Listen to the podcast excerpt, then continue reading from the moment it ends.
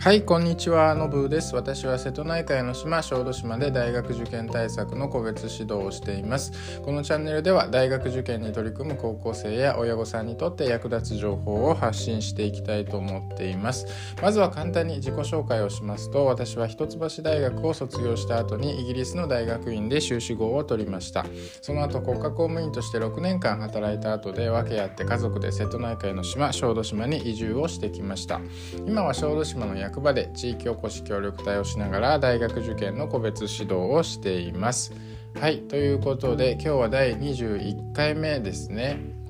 今日のテーマは「読書は大学受験の役に立つのか?」ということについてちょっと考えてみたいと思います。はい、えー、この問いに対してはですね、えーと、と子どもの年齢によって私の答えは真逆になります。あの高校2年生以上ですねこれから本格的に大学受験に取り組む生徒さんについては読書は直接役には立たないということを言うと思います。でそれより低学年高1とか中学生さらに小学生の人に対しては読書はものすごい大切なので好きな本があるなら何よりも優先して読んでほしいといます。はいでなぜこういう答えあの、まあ、年齢によって全く逆の答えになるのかっていうことをちょっと今日は説明したいと思います。はい、まずはあの高校2年生以上に対してなんですけれども、まあ、正直ですねもう大学受験のための読書っていうことに関して言うとですねもうあんまりおすすめはしないですねあのよく学校の先生とか塾の先生もですねあの読書はいいよ読書を勧める先生は多いと思うんですあのたくさん本を読んでたら、まあ、現代文なんかあんまり勉強しなくてもできるようになるとかですね、まあ、歴史小説とか読んでたら日本史世界史は勉強しなくても分かるとか、まあ、そういう話ありますよねでそういうのは私は間違ってるとは思わないんですけれども正直、まあ、大学受験の勉強っていうことで言えば効率はあんまり良くないと思います。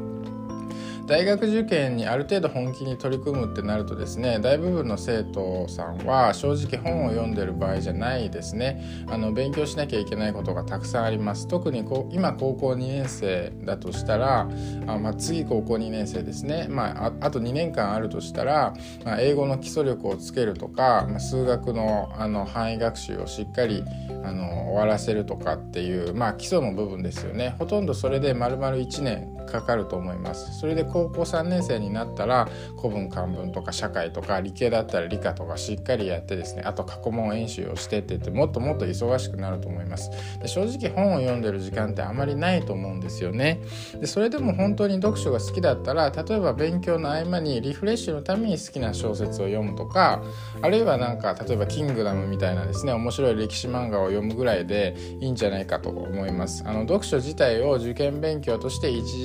づけるっていうのはなかなか難しいと思いますあの高校生や部活とかもあるだろうし、まあ、忙しいので、あのまあ、睡眠時間とか休む時間もしっかり確保してメリハリもつけなきゃいけないとかっていうことを考えるとですね、まあ、読書の時間の確保っていうのは正直限界があるんじゃないかなと思います。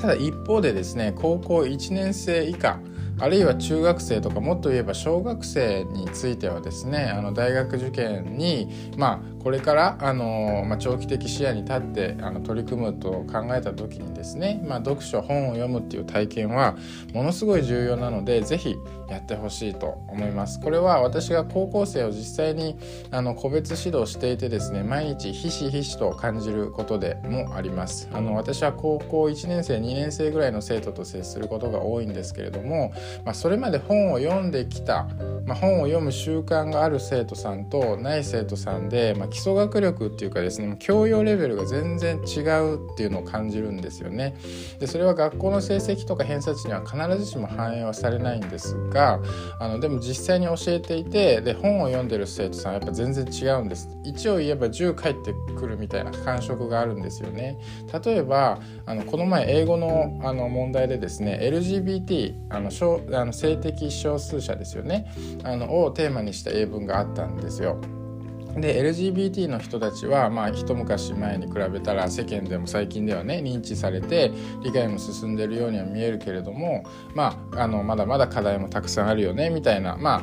普通はそういう話で終わるしまあその試験の問題もそれをいう話だったんですよ。でもですねあのその時の授業で生徒さんがですね、まあ、同性愛とかバイセクシャルっていうのは歴史を振り返れば昔はむしろ当たり前にあったよねとかあと日本でも江戸時代までは同性愛は当たり前ででむしろ明治時代に入ってから西洋のキリスト教の考え方が入ってきてタブー視されるようになったとかですねそういうことを言ってくるんですよね。で私はわこの生徒さんすごいなって思いました。まだ高校1年生なのにすごく教養があるなと思ったんですね。でなんでそんな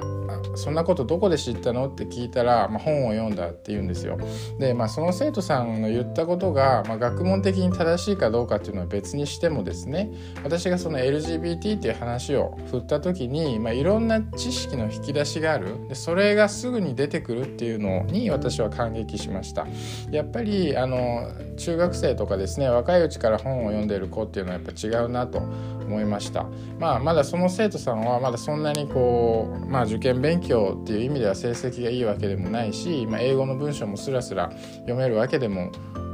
ないんですけどもでももしその生徒さんがこう英語力がついてきてですね